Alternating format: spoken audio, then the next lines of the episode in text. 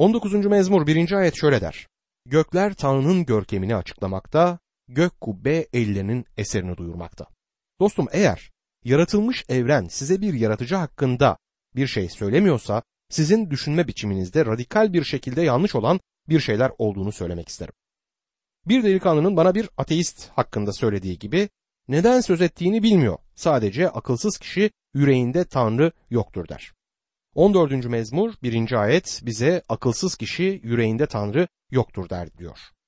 İbraniler 1. bölüm 1. ayette bulduğumuz ikinci varsayımda Tanrı'nın konuşmuş olduğudur. Tanrı'nın akıllı bir kişi olduğunu ve insanlığa belirli bir derecede akıl vermiş olduğunu kabul ederek bunu beklememiz gerektiğini öneriyorum. Yaratıcının bize bir mesaj vermesi çok mantıklıdır. Evet dostum, yaratıcı bizimle iletişim kurmuştur ve elimizdeki vahiy Tanrı'nın esinlendirilmiş sözüdür. İbranilerin ilk ayeti kutsal kitap ayetlerinin Tanrı tarafından esinlendirilmiş olduğunu varsaymaktadır. Sözünü ettiği vahiy bugün elimizde olan eski antlaşma vahyidir. İbraniler kitabı çok görkemli bir eski Yunanca ile yazılmış olduğu için Pavlus'un İbraniler kitabını yazmamış olduğunu düşünen kişiler var. Eski Yunanca'nın ustası olan bir tarafından yazılmış olduğunu söylerler. Eski Yunanca'da kendi dilimize tercümesinde eksilen bir akıcılık ve güzellik bulunmaktadır. Kitabın ilk başından itibaren iki sözcüğün altı çizilir. Birçok kez için kullanılan sözcük polümerostur ve çeşitli yollarla için kullanılan sözcük ise polütropostur. Şimdi bunun güzelliğine dikkat edin. Polümeros ve politropos neredeyse şiirsel sözcüklerdir. Homeros'un stiline benzeyen sözcüklerdir ama güzellikten daha fazla bir anlam taşırlar. Bu kelimeler muhteşem bildiri için anahtar oluştururlar. Birçok kez zamandan bizim anladığımız şekilde söz etmez. Tanrı'nın Musa aracılığıyla konuştuğu ama ondan önce İbrahim'le konuştuğunu vurgulamaktadır. Belli ki İbrahim'le rüyalar aracılığıyla ve ona Rabbin meleğini göndererek konuşmuştur. Ama ona Musa'ya söylediklerini söylememiştir. Tanrı İbrahim'e yasa hakkında hiçbir şey söylememiştir. Tanrı on emri İbrahim'e vermedi ama daha sonra Musa'ya verdi. Hatta daha sonra Davut'a kendi soyundan gelen bir kralın kurtarıcı olacağını söyledi. Ve Davut ihtiyarken ona kendi soyundan gelecek bir kralın onun kurtarıcısı olacağını söyledi. Tanrı bu bilgiyi Musa'ya vermemişti ve İbrahim'e de vermedi. Hatta Tanrı Musa'ya İsrail'in kralı Tanrı olacağı için İsrail'in dünyasal bir kralı olmayacağını söylemişti. Ancak Tanrı insan yüreğini biliyordu ve zamanla İsrail etrafındaki diğer uluslar gibi olmayı istedi ve dolayısıyla da insansal bir kral arayışına girdi. Tanrı'nın böyle bir zamanda işe el atması harikadır. Onlara istediklerini verdi ama içlerinde rahatsızlık vardı. Bunu kurtarıcı Mesih'i dünyaya getirmenin yöntemi olarak Tanrı kullanmıştır. Bu ilk ayet Tanrı'nın gerçeğinin tümünü İbrahim'e vermediğini söyler ama Tanrı'nın yıllar boyunca değişik kişilerle konuştuğunda ekler. Zaman dolunca Tanrı oğlunu gönderdi. Kutsal kitapta gerçek yavaş yavaş verilmektedir.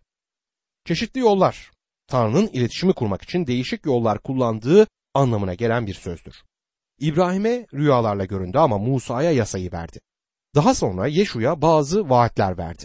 Rüyalar aracılığıyla, yasa aracılığıyla, tiplemeler aracılığıyla, ayinler aracılığıyla, tarih aracılığıyla, şiirlerle ve peygamberlikler aracılığıyla Tanrı konuşmuştur.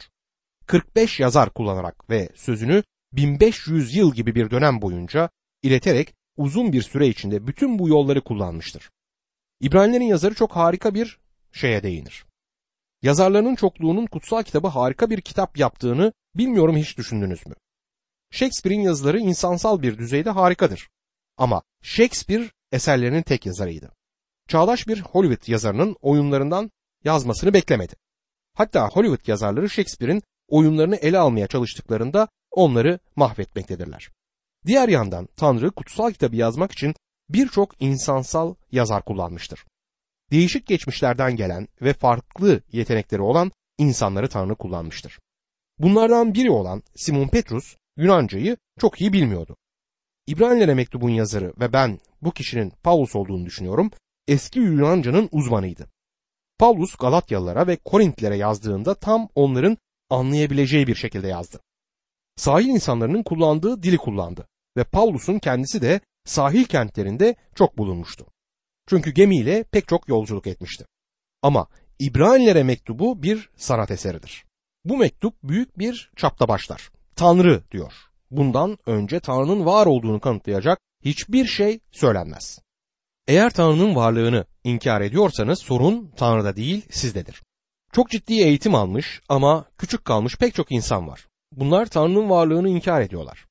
Benim düşüncem şudur. O insanlar kim? Sınırlı kafalarla düşünen birini Tanrı'nın yanına koyun ve Tanrı'nın kim olduğunu kanıtlamak için neden zaman kaybetmediğini anlayacaksınız. Eğer birisi Tanrı'ya gelecekse o kişi ilk önce Tanrı'nın var olduğuna inanmalıdır. Eski zamanlarda atalarımıza seslendi diyor ayette. Bu ayette söz edilen atalar kimlerdir? İbrahim, İshak, Yakup, Yeşu, Musa, Davut, Yeşaya ve daha pek çok insandır. Bunlar atalardır ama benim atalarım değil. Ve sizin atalarınız da olmayabilirler. Belli ki bu İbrahim'in, İshak'ın ve Yakup'un ataları olduğunu söyleyen insanlara yazılmıştır ki bu da bu mektuba İbraniler mektubu denilmesinin nedenidir. Yine de Tanrı diğer ulusların da Tanrısıdır ve bizler de bundan ötürü minnettar olmalıyız. Önceki çağlarda çeşitli biçimlerde ayrımlı yollardan atalarımızla peygamberler aracılığıyla konuştu diyor. Peygamber Tanrı için konuşan kişidir ve Tanrı için konuşurken gelecekte olacak şeylerden söz edebilir. Tanrı peygamber olan birçok insan aracılığıyla konuşmuştur ve bunlar harika mesajları olan harika adamlardı. Eski antlaşmayı bizlere verdiklerinde onlarla ilgili söylenebilecek şey bize kısmi bir vahyi açıkladıklarıdır. Ama şimdi Tanrı'nın en sonunda tamamen yeterli bir şekilde ve güvence vererek oğlundan konuştuğunu görüyoruz. İbraniler 1. bölüm 2. ayet.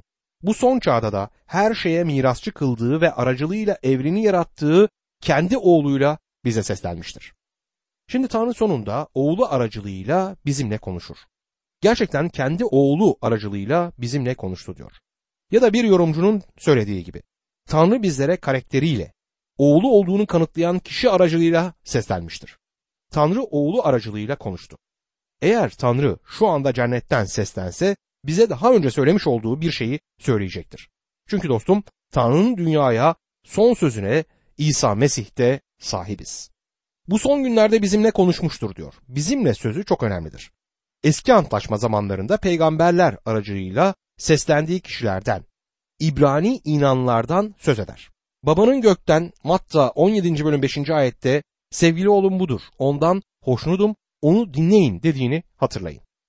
Baba son sözünü Rab İsa Mesih'te verdiğinden bu onun size ve bana da verdiği son sözdür. Oğul önümüzdedir. Kendi oğlu aracılığıyla bizimle konuştu der bu ayette. Bu yüzden Mesih bütün eski antlaşma yazarlarından üstündür. Çünkü vahiy onda tamamlanmıştır. Mesih eski antlaşmayı tamamlar ve kendisi Tanrı'nın insana son sözünü verir. Mesih İsa'nın 2000 yıl önce kendisinin söylediği gibi. Yuhanna 16. bölüm 15. ayet. Benim olandan alıp size bildirecek dememin nedeni budur. Öyle ki Yuhanna, Yakup, Doktor Luka, Paulus, Petrus ve İncil'in diğer yazarları aracılığıyla seslenen Tanrı'nın ruhu bize Tanrı'dan vahyin bütününü verir.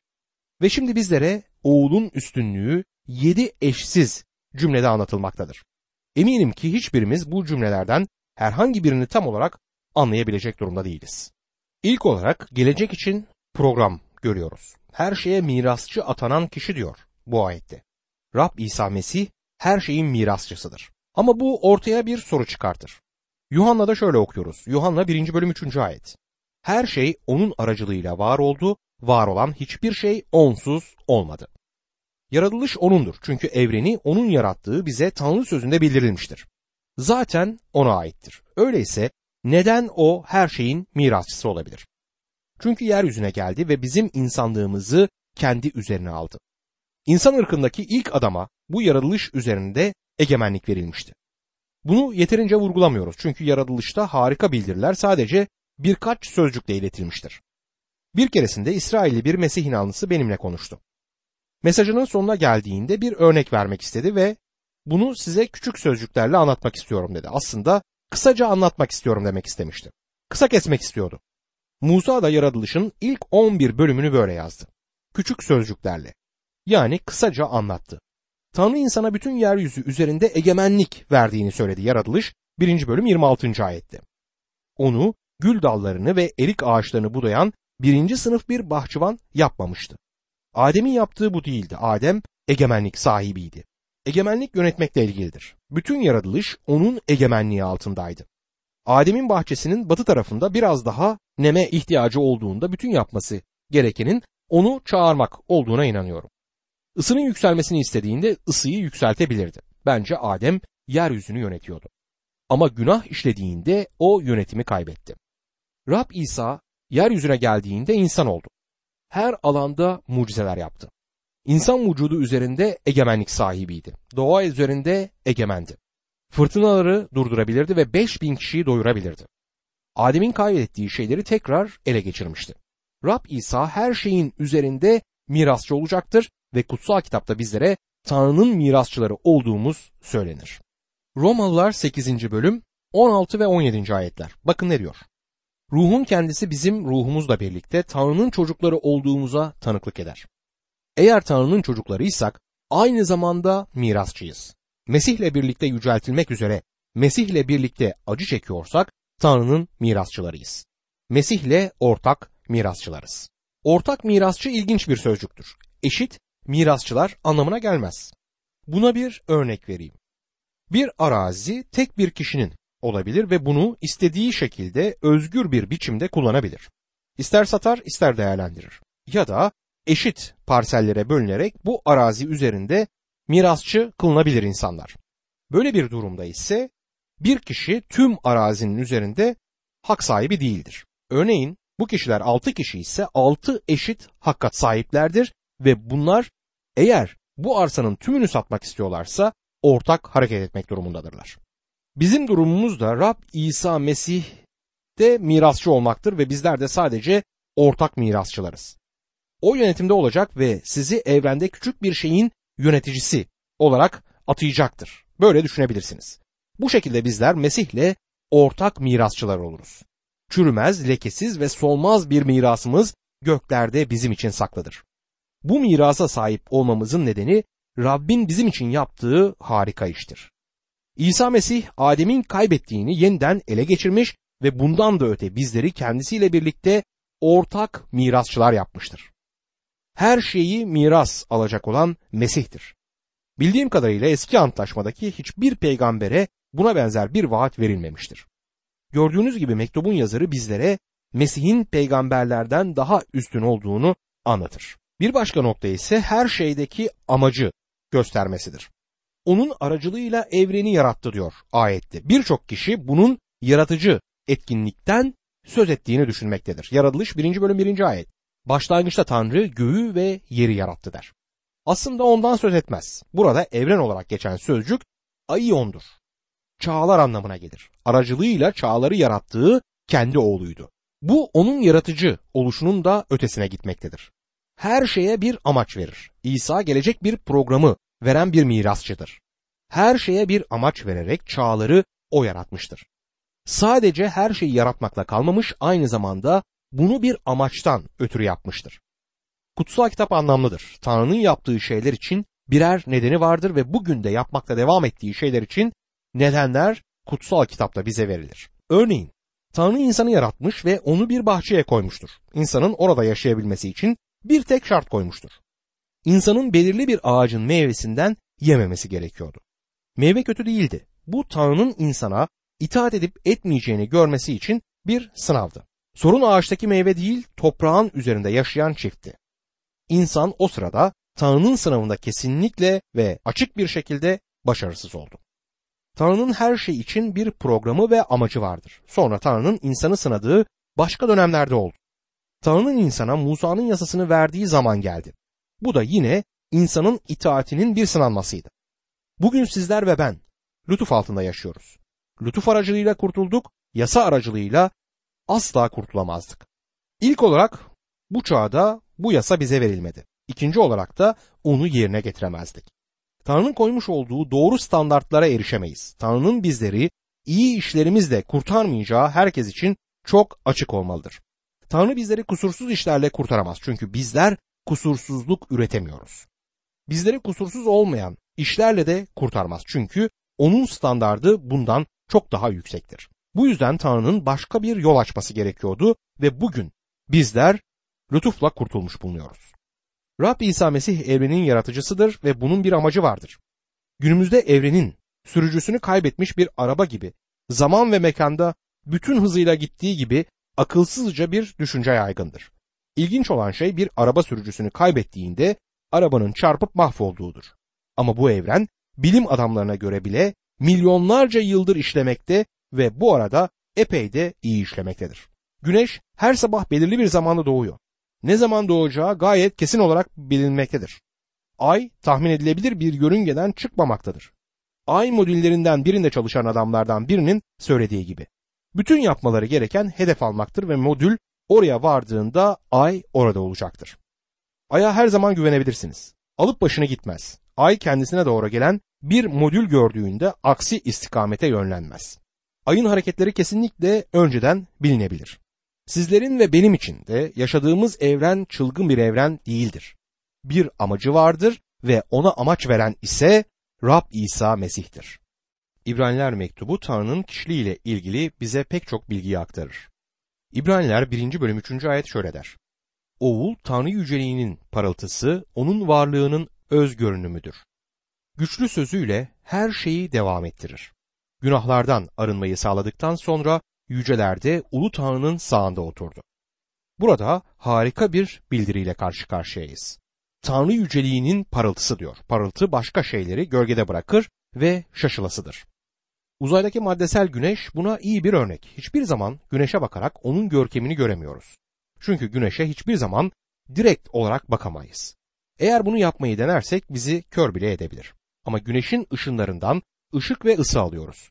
Ve büyük bir olasılıkla sağlığımızın kaynağı da güneştir. Güneşi bu yollarla biliyoruz. Bir bakımdan buna benzer bir şekilde Tanrı hakkında da onun oğlunda bize verdiği vahiden başka bir şey bilmiyoruz. Rab İsa Mesih gördüğümüz parlaklıktır. Kimse Tanrı'yı görmemiştir ama onu İsa Mesih aracılığıyla tanıyabiliriz. Güneş ışınlarının sıcaklık ve ışıklarıyla bana fiziksel güneş hakkında bir şeyler söylediği gibi Rab İsa da bizlere Tanrı'yı tanıtmaktadır. Onun varlığının öz görünümüdür diyor. Öz görünümü sözü eski Yunanca'da karakter olarak kullanılır. Çeliğin üzerine bir oymanın yapılması gibi bir şeyin üzerinde etki bırakan karakterdir. Kullandığımız karakter sözcüğü buradan gelmektedir. Rab İsa Mesih Tanrı olduğu için onun Tanrı'nın vahiy olduğunu söylemekteyiz. O sadece basılmış bir yayın değildir. Tanrı'nın çeleğe uyulmuş bir halidir. Çünkü o tam bir kopyadır. Tanrı'nın görünümüdür. Elçi Paulus şöyle diyor. Koleseliler 2. bölüm 9. ayet. Çünkü Tanrılığın bütün doluluğu bedence Mesih'te bulunuyor. Mesih harikadır. Aynı zamanda her şeyi devam ettiren de Mesih'tir.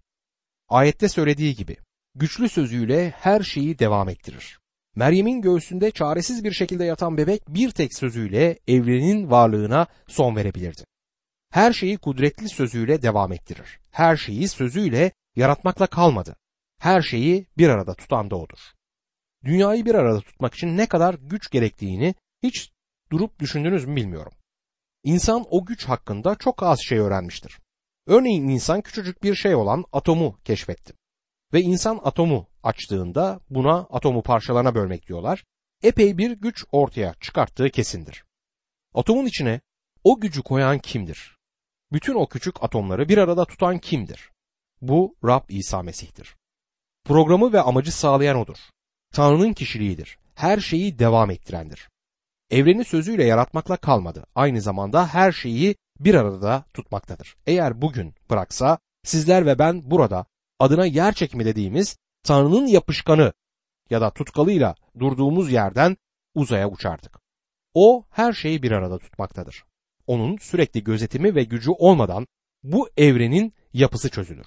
O yeryüzünü pasif bir şekilde tutan bir atlas gibi değildir. Yarattığı her şeyi sürdürüp bakımını aktif bir şekilde yapmakta ve katılmaktadır. Benim görebildiğim kadarıyla bu onun başlangıçta evreni yaratmasından çok daha görkemlidir. Onu çalışır tutmak. O onun bugün yapmakta olduğu harika işlerden bir tanesi budur. Günahlarımız için bağışlanmayı da Rab İsa Mesih sağladı. Günahlardan arınmayı sağladıktan sonra diyor ayette. Rab İsa Mesih günahlar için temizleme sağlamıştır. Bu arada şunu da belirtmek istiyorum ki kutsal kitapta sözü edilen tek günahlardan arınma burasıdır. O sizler ve benim için bunu yaşadı. İsa Mesih'e güvenen kimse için günahlardan arınma yoktur. Çünkü o bizi günahlarımızdan arındırmıştır. Onların cezasını çekti. Bu ne kadar harikadır. Günahlardan arındırma Golgota'da sizler ve benim için yaptığı işle başarılmış ve tamamlanmıştır. Ve bugün siz sevgili oğlunda kabul edilirsiniz. Mesih'e gelen kişi tam kurtuluş ve günahlar için tam bağışlanma alır. Aynı zamanda şimdi içinde sağlayışı sunan İsa Mesih'tir. Yücelerde Ulu Tanrı'nın sağında oturdu diyor. Bu aslında İbranilerin mesajıdır. Rab İsa babasının tahtına döndüğünde daha önce hiç sahip olmadığı derecede bir görkem ve yücelik aldı. Bugün cennette 2500 yıl önce ya da ezelden beri orada olmayan bir şey vardır. Çünkü şimdi yücelikte ellerinde ve ayaklarında çivi izleri ve böğründe mızrak izi olan bir adam var. Yüceltilmiş vücudunda bile onlar oradalar ve onu gördüğümüzde onun ellerindeki çivi izlerinden tanıyacağız. 2000 yıl önce de Tanrı'ydı, şimdi de Tanrı'dır. Oturdu diyor, onun yorulduğu için dinlendiğini ya da hiçbir şey yapmadığını belirtmez bu ifade. Bizi kurtarmayı bitirdiğinde kurtuluşumuz tamam olduğu için oturduğu anlamına gelir. Yaratılıştaki yedinci günde aynen bu anlamdaydı. Tanrı yedinci gün dinlendi. Yorulmuş muydu? Hayır. John Wesley'in söylediği gibi evreni yarattığında yarım yamalak bir çaba bile göstermemişti. İş tamamlanmış olduğu için dinlenmişti. Yapması gereken başka bir şey yoktu. Vaiz olduğumdan beri çalışma masamı kapatıp eve çalışma masamdaki bütün işlerin bitmesinin verdiği rahatlıkla gidemedim. Her zaman için tamamlanmamış bir şeyler vardır. Masamı görseniz bunu anlarsınız. İşim hiç bitmez. Ama Mesih oturdu çünkü yaptığı kurtarış işi tamamdı. Dostum siz bugün Mesih'in çarmıhta başardığı kurtuluş işine birazcık katkıda bulunmak için parmağınızı bile kaldıramazsınız. Mesih kurtuluşumuzu tamamlamıştır. Bizler Mesih'te tamamız. Koleseliler 2. bölüm 9 ve 10. ayetlerde çünkü Tanrılığın bütün doluluğu bedence Mesih'te bulunuyor. Siz de her yönetim ve hükümranlığın başı olan Mesih'te doluluğa kavuştunuz der. Bizler onda bütün kılındık ve sevgili oğulda kabul edildik. Mesih'in şimdiki hizmeti bunun bir başka yönüdür. Sanıyorum ki bu yücelikte bir adam var ama kilise onu artık görmüyor. Diyen yazarın kafasındaki düşüncedir. Mesih'in şimdiki hizmeti şöyle dile getirilebilir. Bizleri kurtarmak için burada öldü. Bizleri kurtulmuş tutmak için orada yaşamaya devam etmektedir. Bizim için duada yakarma hizmetini, bize çobanlık etme hizmetini, kendisine aitleri disipline sokma hizmetini yerine getirmektedir. Şimdi Tanrı'nın sağ yanında oturduğu halde kendisine ait olanlarla hala ilgilenmektedir ve hala ona erişebiliriz. Neye ihtiyacımız var dostum? Merhamete mi? Yardıma mı? Akla mı? Her neye ihtiyacınız varsa neden ihtiyacınız olan şeyi almak için Mesih'e gitmiyorsunuz?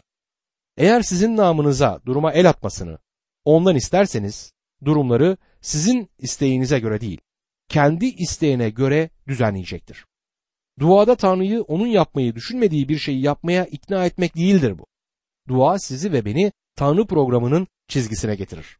Ve Mesih her zaman bizim için yakarmak için yaşayarak babanın sağ yanında bulunmaktadır. Merhamete erişebilir ve gerektiğinde bize yardım edecek lütfa kavuşabiliriz. Mesih'in şimdiki hizmeti budur ve bu İbraniler'deki bütün bu ayetleri bizler için çok gerçek kılar. Dostum, yasalar, kanunlar, dinler size yardım edemez. Çağdaş dinlerin hiçbirinin kurucusu size yardım edemez. Bir arkadaşım bana şimdi ölü olan, sözde imanla iyileştiren adamlardan biri tarafından iyileştirildiğini anlatmıştı. Sana şimdi yardım edebilir mi diye sordum. Tabii ki hayır, o şimdi öldü diye cevap verdi. Ben de İsa Mesih diridir. Büyük başkâhinimiz bugün diridir diye yanıtladım. Moskova'da bir grup gencin diriliş bayramı sabahı Lenin'in mezarı üzerinde Lenin öldü, İsa yaşıyor diyen bir pankart açtıklarını ve sonra da İsa'nın dirilişiyle ilgili bazı ilahiler söylediklerini duydum. Bu etkinlik aracılığıyla kimsenin İsa'ya iman edip etmediğini bilmiyorum ama bu gençlerin bunu yapabilmelerinin büyük bir cesaret gerektirdiğini biliyorum. Ve sundukları mesaj İbraniler'de sunulan mesajın aynısıdır. Lenin öldü, İsa yaşıyor. Bize yardım edebilecek olan odur. Yardım için kendisine dönebileceğimiz kişi odur. İbranilere mektubun harikuladeki mesajı budur. Yücelerde Ulu Tanrı'nın sağında oturdu. Burada İsa'nın çok yüce bir yücelik aldığı vurgulanmaktadır. Bu yücelik onun sizin ve benim kurtuluşu gerçekleştirdiği bedendi. Kendisini verdi. Siz ve ben yaşama sahip olalım diye değerli kanını İsa Mesih sizler ve benim için akıttı.